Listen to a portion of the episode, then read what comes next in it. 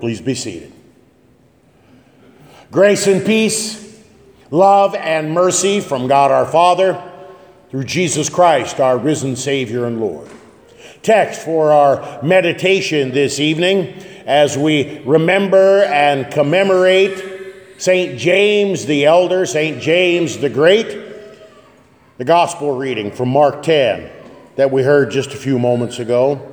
And James and John, the sons of Zebedee, came up to Jesus and said to him, Teacher, we want you to do for us whatever we ask of you. And he said to them, What do you want me to do for you? And they said to him, Grant us to sit, one at your right hand and one at your left, in your glory. So far, our text. Dear brothers and sisters in Christ. Jesus called 12 disciples. He called the 12 disciples to him.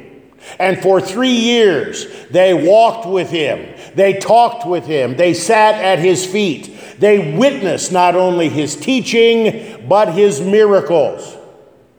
These disciples, in a sense, were attending a traveling seminary with Jesus as their rabbi and Jesus as their teacher. They saw amazing things. And from early on, Jesus had sort of an inner circle of disciples.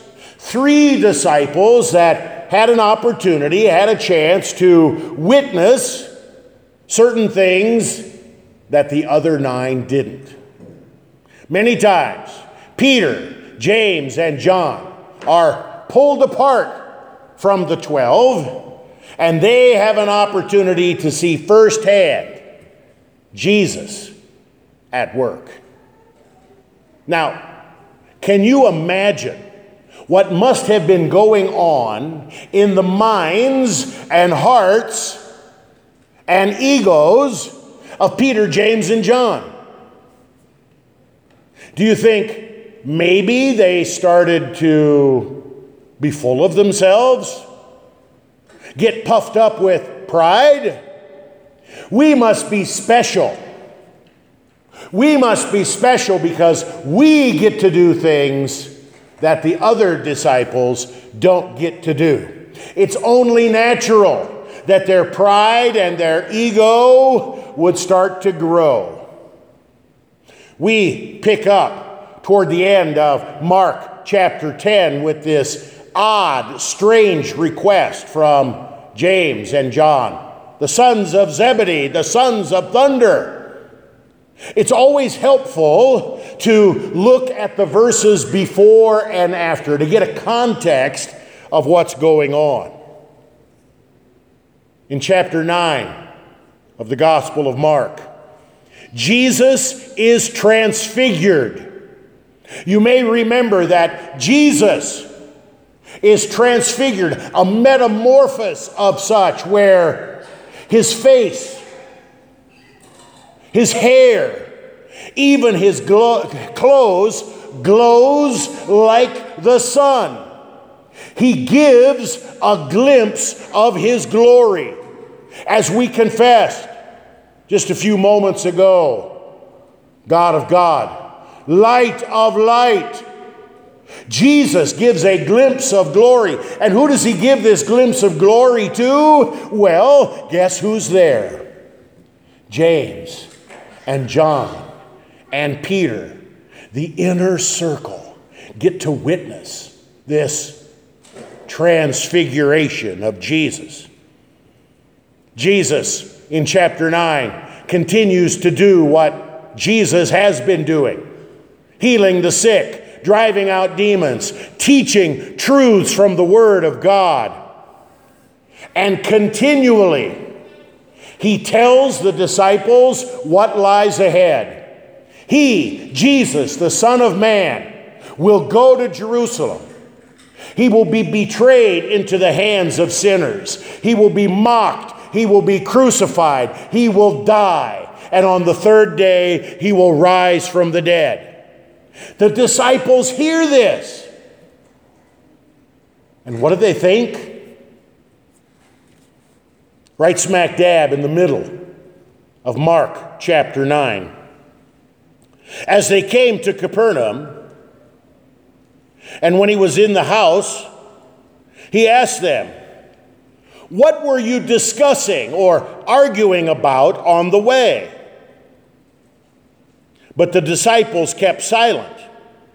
For on the way they had argued with one another about who was the greatest. And he sat down and called the twelve, and he said to them, If anyone would be first, he must be last of all and servant of all. And he took up a little child and put him in the midst of them. And taking them in his arms, he said to them, Whoever receives one such child in my name receives me. And whoever receives me receives not me, but he who sent me. Jesus has been dealing with this ego trip with all the disciples. They all wanted to be the greatest of the disciples. Jesus keeps on teaching. He continues in chapter 10, words that we hear every time we have a baptism here. Let the little children come to me. Do not hinder them. For whoever does not receive the kingdom of God, the kingdom of heaven, like a little child, will not enter it. Teaching them to humble themselves, teaching them to be servants not only in their actions, but also in their heart. A rich young man comes to Jesus. What must I do to inherit eternal life? Keep the commandments perfectly. Give all that you have to the poor. Follow me. And he went away sad because he was very wealthy. After this, Jesus again predicts his death and resurrection, teaching them why he has come. He has come to be a servant, he has come to be a slave, he has come to offer himself as the once for all bloody sacrifice for all sin and for all time. And what do James and John ask of Jesus after they've heard this, this marvelous prediction of Jesus' death and burial. And James and John, the sons of Zebedee, came up to him and said, Do for us whatever we ask of you. My friends, how easy it is to be consumed with the ways of the world how easy it is to fixate on power and might and glory and prestige. After constant teaching, day after day, week after week, month after month, the disciples were still worried about who would be the greatest of the disciples. Who would have the longest lasting legacy? And so Peter and James, or James and John, like two little kids, fighting over who gets to sit in the front seat with mom or dad, who calls shotgun first. James and John want to beat the other disciples to the punch. Do for us whatever we ask, Jesus. Well, what do you want? Well, when you come into your glory, when you come into your glory and you are ruler of all, can one of us be vice president and the other one be secretary of state? When you come into your glory, can one of us be on your right and on your left? Jesus says, You don't know what you're asking for. To sit at my right and my left is not for me to say. The Father in heaven has determined that. But if you want to follow me, if you want to be baptized with the baptism that I am baptized with, if you want to share in my glory, oh yeah, it's coming. It's coming big time. The other disciples heard what was going on. Hello, hello, we're right here. Now the fight is growing. The dissension and the egos are battling back and forth. Remember, there's an inner three Peter, James, and John. Can you imagine how Peter must have felt? He was really left out by the James and John coup. But Jesus teaches them, and he teaches us. Verse 42 and following. Jesus called them to him and said to them, You know that those who are considered rulers of the Gentiles lord it over them, and their great ones exercise authority over them. But it shall not be so among you. But whoever would be great among you must be your servant and whoever would be first among you must be slave of all. For even the Son of Man, Jesus himself, came not to be served, but to serve, and to give his life as a ransom for many.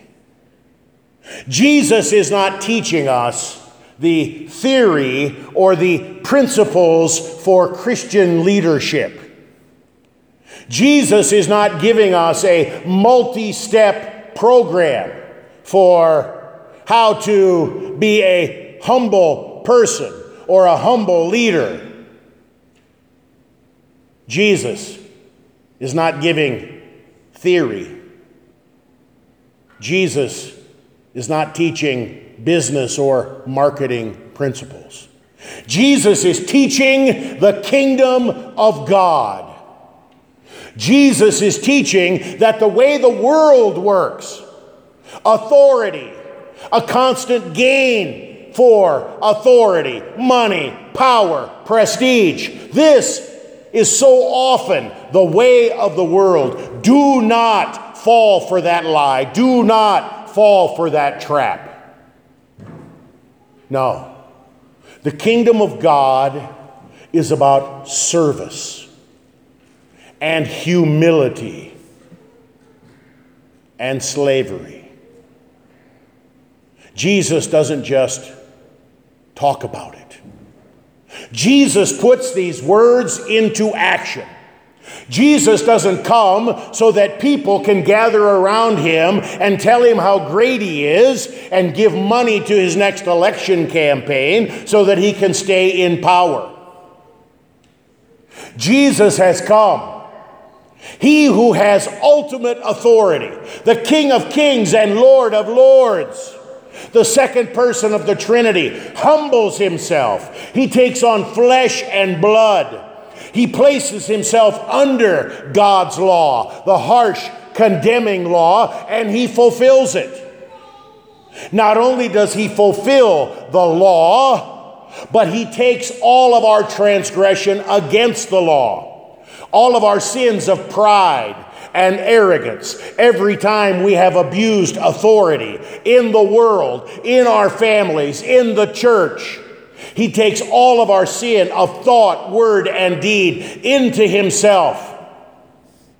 And like a slave, a slave to sin, carrying the sin of the world, yours, mine, and everyone's, onto himself to Calvary's cross, bleeding and dying, paying the penalty and the payment we deserve. And he does this once and for all. God's word teaches us that the glory of Jesus is his naked body nailed to a cross, bleeding and dying for the sin of the world. This is Jesus being glorified for the whole world to see. And who sits at his right and left when Jesus comes into his glory? Well, in one sense, no one sits. But there are two who are there, one on his left and one on his right.